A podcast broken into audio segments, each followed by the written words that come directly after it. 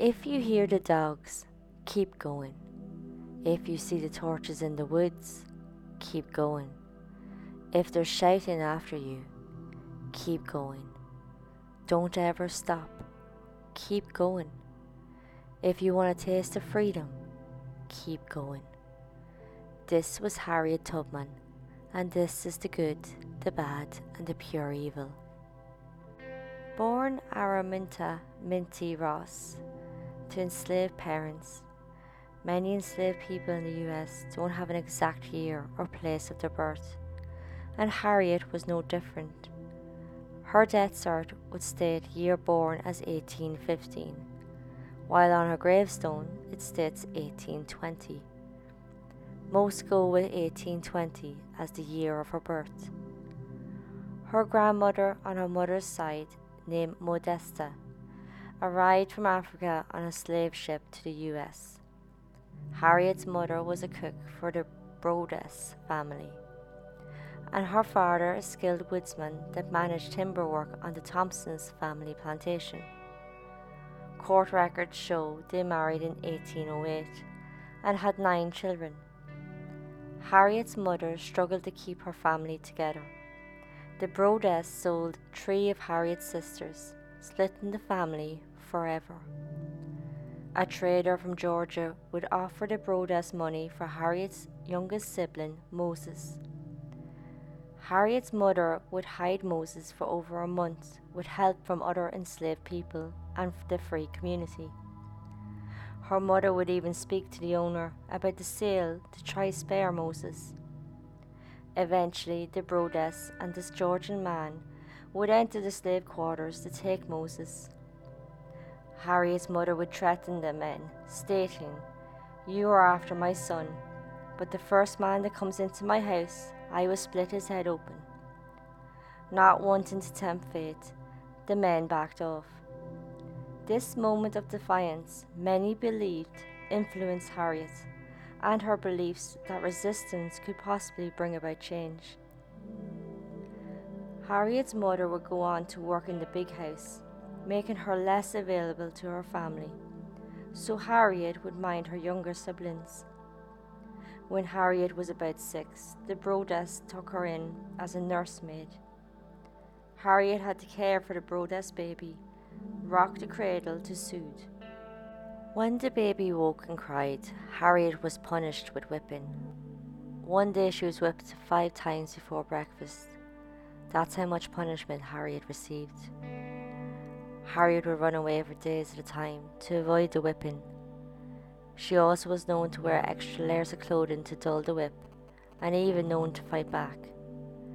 When she was a little older, she worked at the home of planter James Cook. Her job here was to check muskrat traps in the marshes. She had to do this job even when she had the measles. Becoming so ill, Harriet was sent back to the Brodess. Her mother would care, tend, and nurse her back to health. Once better, she was hired out again.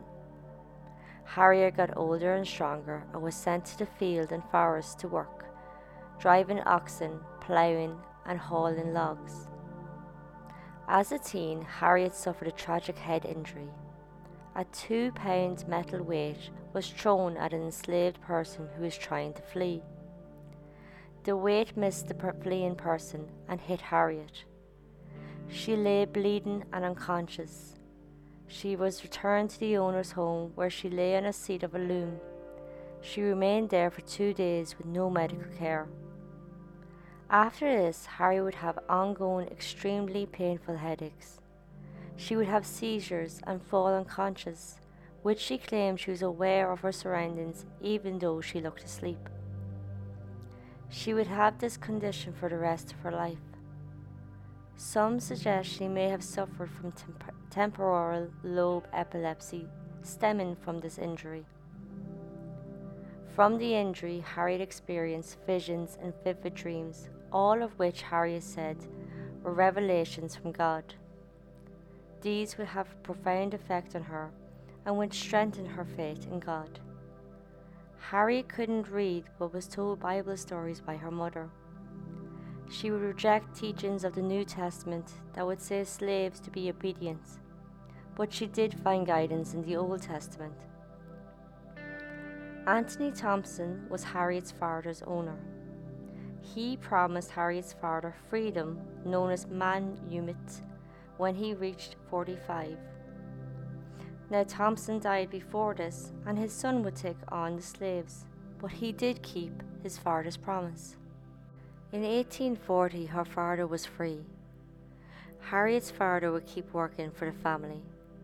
Years on, Harriet would get an attorney to look into her mother's legal status. He found instructions that Harriet's mother was to be manumitted at 45, just like her father. The instructions also showed any children and their children would all be legally free at 45. But the families who owned her mother and siblings, the Brodess and Pattersons, all ignored these instructions. To challenge this legally was far too much of cost and pretty much impossible to win. In 1844, Harriet married a free African American named John Tubman. Very little is known about John, and their union was complicated because of Harriet's slave status. Because of her mother's status, it would mean any children of Harriet and John would also be enslaved. Marriages of free and slaved weren't uncommon in Maryland because at the time 50% of the black population were now free. Most of the African American families would have free and enslaved members. After the marriage is when Harriet changed her name from Araminta to Harriet. It's believed she changed it as a plans to escape, but this isn't for sure. 1849, Harriet became sick again, making her unable to work, so she was pointless as a slave. The Brodess would try to sell her off, but couldn't find a buyer. Harriet was angry at this, and angry at the fact her relatives were still being enslaved. So Harriet would pray to God for the Brodess to see sense and change. But this didn't happen, and a sale for Harriet began. So Harriet changed her prayers to say, Kill him, so he would be out of the way. A week later, Mr. Brodess dropped dead. Now, because of this death, it increased the likelihood Harriet and her family would be sold. The widow Brodess began organizing sales of the family slaves. Harriet wasn't going to sit by and wait for others to decide her fate. She decided to take things into her own hands, which was against her husband's advice. September 17, 1849, Harriet and two of her brothers escaped. It's likely that the widow didn't notice them missing because at the time they were hired out. However, it was eventually noticed, and two weeks on, she would post a runaway notice for them with a reward of $100 on each of them to be returned. Harriet's brothers had second thoughts once they escaped and would return, making Harriet go with them. Harriet escaped again, but this time without her brothers. She would try to get word to her mother. She sang a coded song to a fellow enslaved woman to give to her mother, a farewell message. Harriet would use the Underground Railroad it was a well organized system of free and enslaved blacks, white abolitionists, and the other activists. It's thought she would have went to Quakers community, then along the Choptank River, through Delaware, and then north into Pennsylvania. The whole journey was done by foot, a total of 90 miles, taken between five days to three weeks. Harriet travelled by night using the North Star as the guide, trying to avoid slave catchers wanting a reward for fugitive slaves. The conductors of the Underground Railway would credit illusions of sorts, like having, in this case, Harriet be seen sweeping outside a house, to appear if she's working for the family. When night came, Harriet would be hidden in a cart and taken to the next welcoming home. Harriet's journey isn't exactly known, and she wouldn't talk much about it until many years later. When Harriet reached Philadelphia, she started working odd jobs in the bid to save money. Congress passed the Fugitive Slave Law in 1850. This law would have anyone helping an escaped slave heavily punished. Law officials, even in states that outlawed slavery, had to capture fugitives and those assisting. Racial tensions would become heated as waves of poor immigrating Irish families, probably from the famine, had to compete with free blacks for work. December 1850, Harriet heard of her niece, Keshia, and her children being sold in Cambridge. So Harriet went to Baltimore and hid with Tom Tubman, her brother in law, until the sale happened. Keshia's husband, a free black man named John Bowley, was able to make the bid to secure his wife. When the auctioneer went to lunch, John, Keshia, and the kids fled to a nearby safe house. That night, they sailed in a canoe 60 miles to Baltimore. Harriet met them here and took them on to Philadelphia. The following year, Harriet went back to Maryland and helped more family members escape. It's believed Harriet worked with abolitionist Thomas Garrett. Word would come of her exploits, which would encourage her family. With every return visit, Harriet grew more confident in what she was doing. Late 1851, Harriet returned to Dorchester County to find her husband John. She worked and saved to buy him a new suit, but John, he had remarried another woman. Harriet would message for him to join her, but John was happy and content with what he had. Infuriated, Harriet was going to storm the house, causing a scene, but decided not to, believing that John wasn't worth it. So instead, she used the anger as fuel and found some enslaved people wanting to escape, so she led them to Philadelphia.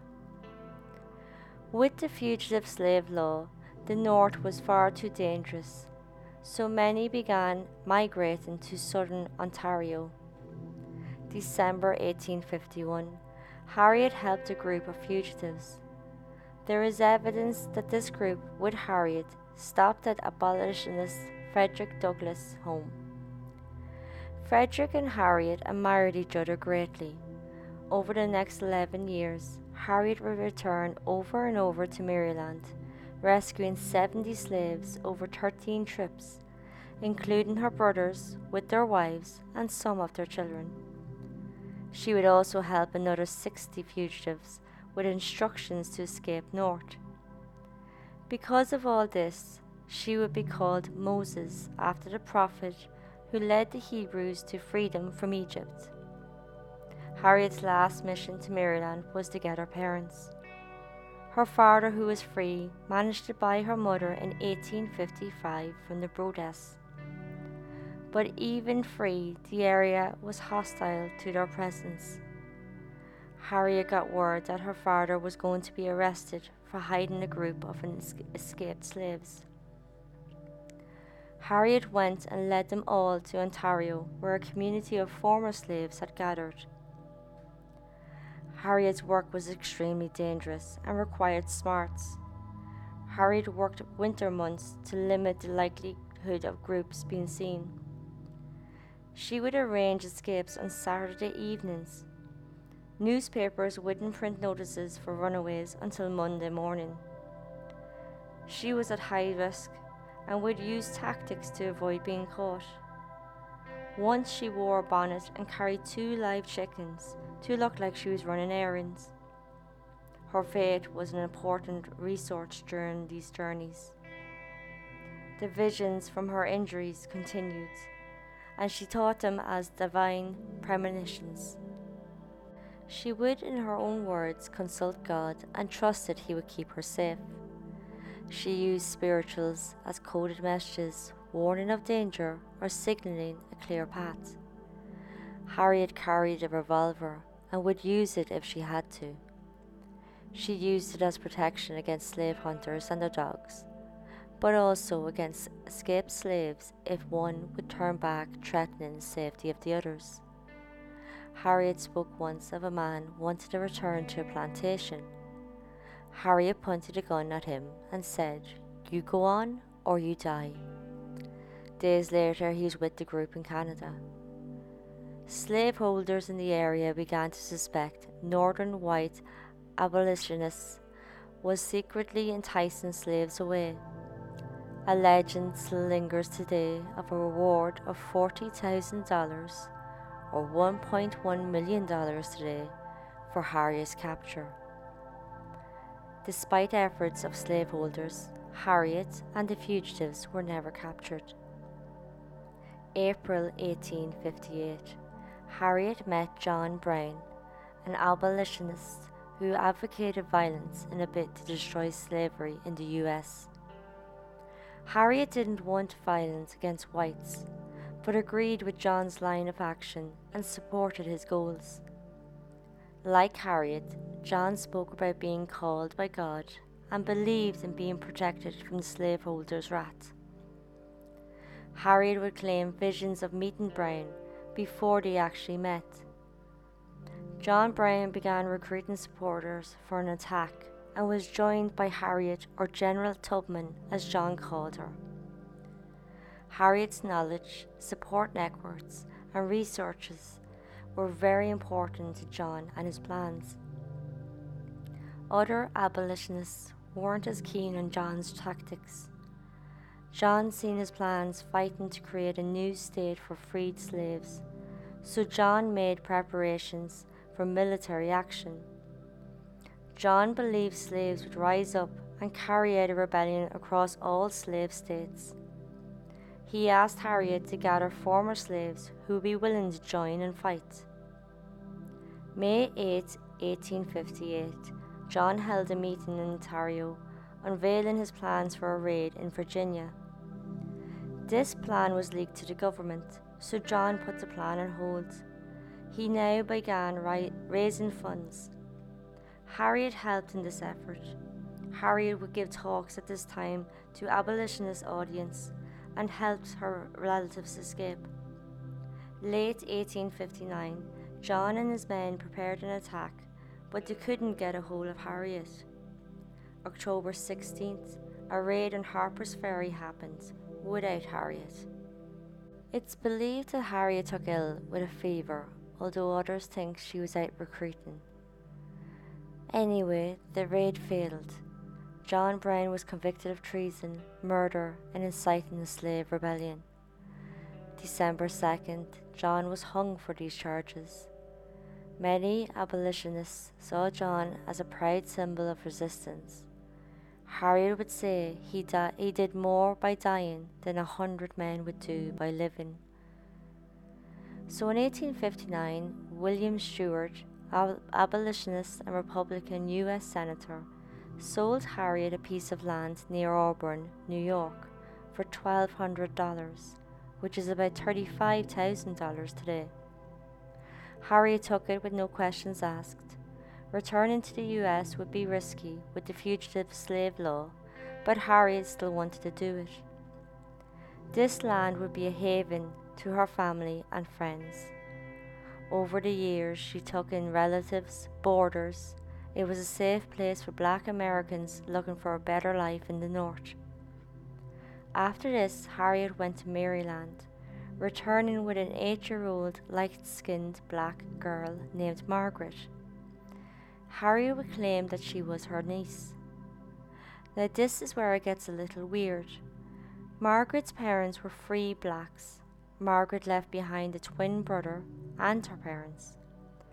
Years later, Margaret's daughter Alice would claim Margaret was kidnapped, taken from a warm, good home to a place where nobody cared.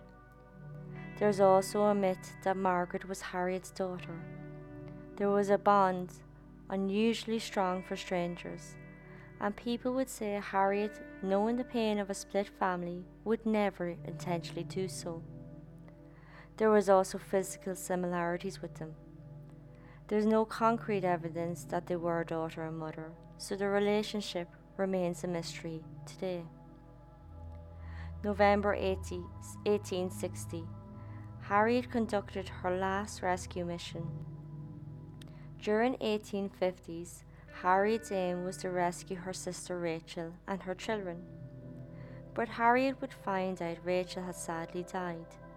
The children were for sale for $30 or $860 today. Harriet hadn't a penny, so the children remained enslaved. Not wanting to waste a trip, Harriet gathered a group to help escape, including a family called the Ennalls. It would take them weeks to get to safety because slave hunters forced them to hide longer. The weather was bitterly cold, and food was next to none. The children were drugged to keep them quiet as slave patrols passed. December 28, 1860, they reached safety at David and Martha Wright's home. 1861, the Civil War broke out. Harriet would see a Union win as a huge step towards the abolition of slavery. General Benjamin Butler would be involved. He helped slaves escape to Fort Monroe, Virginia. Butler would call the fugitives contraband property seized by the North and put them to work, first without pay in the fort. Harriet wanted to offer her expertise and skills to the Union. She would join a group of Boston and Philadelphia abolitionists going to the Hilton Head, South Carolina. She would become common in the camps, especially Port Royal, South Carolina, helping fugitives. Harriet met with General David Hunter, who also supported the abolition. He would declare all contraband at Port Royal free, and he then started to get former slaves to join a regiment of black soldiers. Now, President Abraham Lincoln wasn't prepared to enforce emancipation on states in the South, so he reprimanded Hunter for his actions. Harriet wasn't impressed I would condemn Lincoln's response and his unwillingness to even consider ending slavery in the US. At Port Royal, Harriet served as a nurse. She would prepare remedies using local plants and caring for soldiers suffering from dysentery. She also cared for soldiers with smallpox without ever contracting the disease herself. This would add to the rumours she was indeed blessed by God.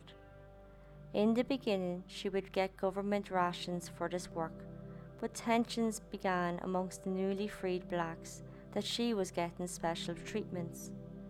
To avoid the growing tension, she would give up these supplies.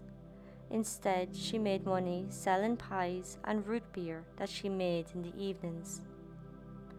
Lincoln would issue an Emancipation Proclamation which changed the legal status of 3.5 million enslaved African Americans in Confederate states from enslaved to free. As soon as a slave escaped the control of their owner, either by running away or through the advances of federal troops, the person was then permanently free. Harriet would see this as an important step towards liberating all black people from slavery. She would renew her support for a defeat of the Confederacy. In 1863, she led a band of scouts through the land around Port Royal. The marshes and rivers in South Carolina were similar to Maryland, so her knowledge was useful. Her group would work under the Secretary of War, Edwin Stanton, who would map the unfamiliar areas and explore its inhabitants Later, Harriet worked with a Colonel named James Montgomery, helping and giving him key intelligence that led to the capture of Jacksonville. Later in the year, Harriet became the first woman to lead an armed assault in the Civil War. Montgomery, along with troops, would assault a collection of plantations along the river Combahee. Harriet would play a key advisor and help out in the raid. June 2, 1863. That morning, Harriet guided three steamboats around Confederate mines in the water, eventually landing on the shores. Once there, Union troops set fire to the plantations, seizing thousands of dollars worth of food and supplies. Steamboats then sounded whistles, and this signaled to the slaves throughout the area that they were being liberated. Harriet said chaos would ensue. Crowds would run towards the steamboats, women carrying steaming pots of food, pigs squealing in bags over men's shoulders, and babies hanging around the, their parents' necks. Owners would try to stop them, escaping with handguns and whips, but it was too chaotic to stop them. Confederate troops raced the area as steamboats packed full of slaves headed out to Beaufort. From the raid, more than 750 slaves were rescued. Harriet would go on to work with Colonel Robert Gould Shaw at the assault of Fort Wayne. For two more years, Harriet worked for Union forces, carry, caring to the newly freed slaves, scouting areas, and nursing wounded soldiers. While doing all this, she would make trips home to check on her parents and family. Finally, the Confederacy surrendered April 1865. Months later, Harriet headed home. Discrimination wasn't dead though. While returning on the train in 1869, the conductor told Harriet to move into the baggage car. Harriet refused, producing government papers which entitled her to ride in the area she was in. The conductor was furious, cursed at her, and grabbed her. Harriet resisted, calling for help. Eventually, she was pulled free, but broke her arm in the ordeal. She was then thrown into the baggage, causing more injuries. While it happened, white passengers also cursed at her and demanded that she be kicked off the train. This defiance was a historical symbol, later being quoted when Rosa Parks took her stand in 1955. Harriet would never receive a regular wage and was for years denied compensation. With her unofficial status and unequal pay offered to black soldiers, it caused difficulty documenting her service. The US government was slow in recognizing its debt to her. Her constant humanitarian work, helping her family and former slaves, would have her low or without money. Her remaining years was in Auburn, helping her family and others in need. She worked odd jobs to support her elderly parents and took in boarders to help pay the bills. One such lodger was Nelson Charles Davis. He would work as a bricklayer, and they soon fell in love. 22 years her junior, the pair married March 18, 1869. They adopted a baby girl they named Gertie in 1874 and lived together as a family until Nelson died October 1888 from TB. Harriet's friends and supporters would continue to raise funds to help her. In 1873, Harriet was scammed involving a, involving a transfer of gold. Two men would claim to have a cache of gold smuggled out of South Carolina. They offered this for $2,000 cash. The men insisted they knew her relatives, so she took them in, and they stayed for a few days. Harriet was aware white people buried valuables when Union forces hit the area. She also knew black men were usually assigned digging duties, so the story made sense to her. She would borrow money from a friend and arrange to collect the gold late one night. The men lured her into the woods, attacked her, knocked her out with chloroform. They stole her purse, bound and gagged her. She would later be found by family. She would be dazed, confused, injured, with all her money gone. Outcry would come. The incident refreshed her image and services among the public. At the Senate, a call came to reimburse her, but it didn't pass. Harriet, after many documents and letters, was granted a monthly widow's pension plus a lump sum to cover the five year delay in approval. February 1889, she would get $20 per month, $8 widow, and $12 service as a nurse, but it wouldn't take into account her scout and spy aid. In her elderly years, she worked on the cause women's suffrage, meeting the likes, likes of Susan B. Anthony. She would travel to New York, Boston, and Washington, D.C. to speak on women's rights. She would also be involved in the National Federation of Afro American Women. As she aged, the seizures and headaches continued. In 1890s, she underwent a brain surgery. Allegedly, she had no anesthesia, choosing to bite down on a bullet during the procedure as she had seen it done to soldiers in the Civil War who had to get limb amputations. By 1911, she was so frail that she was admitted into a rest home. She died of pneumonia, surrounded by family, on March 10, 1913. Her last words to those in the room was, I go to prepare a place for you. After she died, she became an American icon. She inspired generations of African Americans struggling for equality and civil rights. She is praised by leaders across the political spectrum. Every great dream begins with a dreamer. Always remember, you have within you the strength, the patience, and the passion to reach for the stars to change the world. Harriet Tubman. Thank you all for listening. Next time I'll be talking about the Monongah mining disaster happened December 6, 1907. It is said to be the worst mining disaster in American history.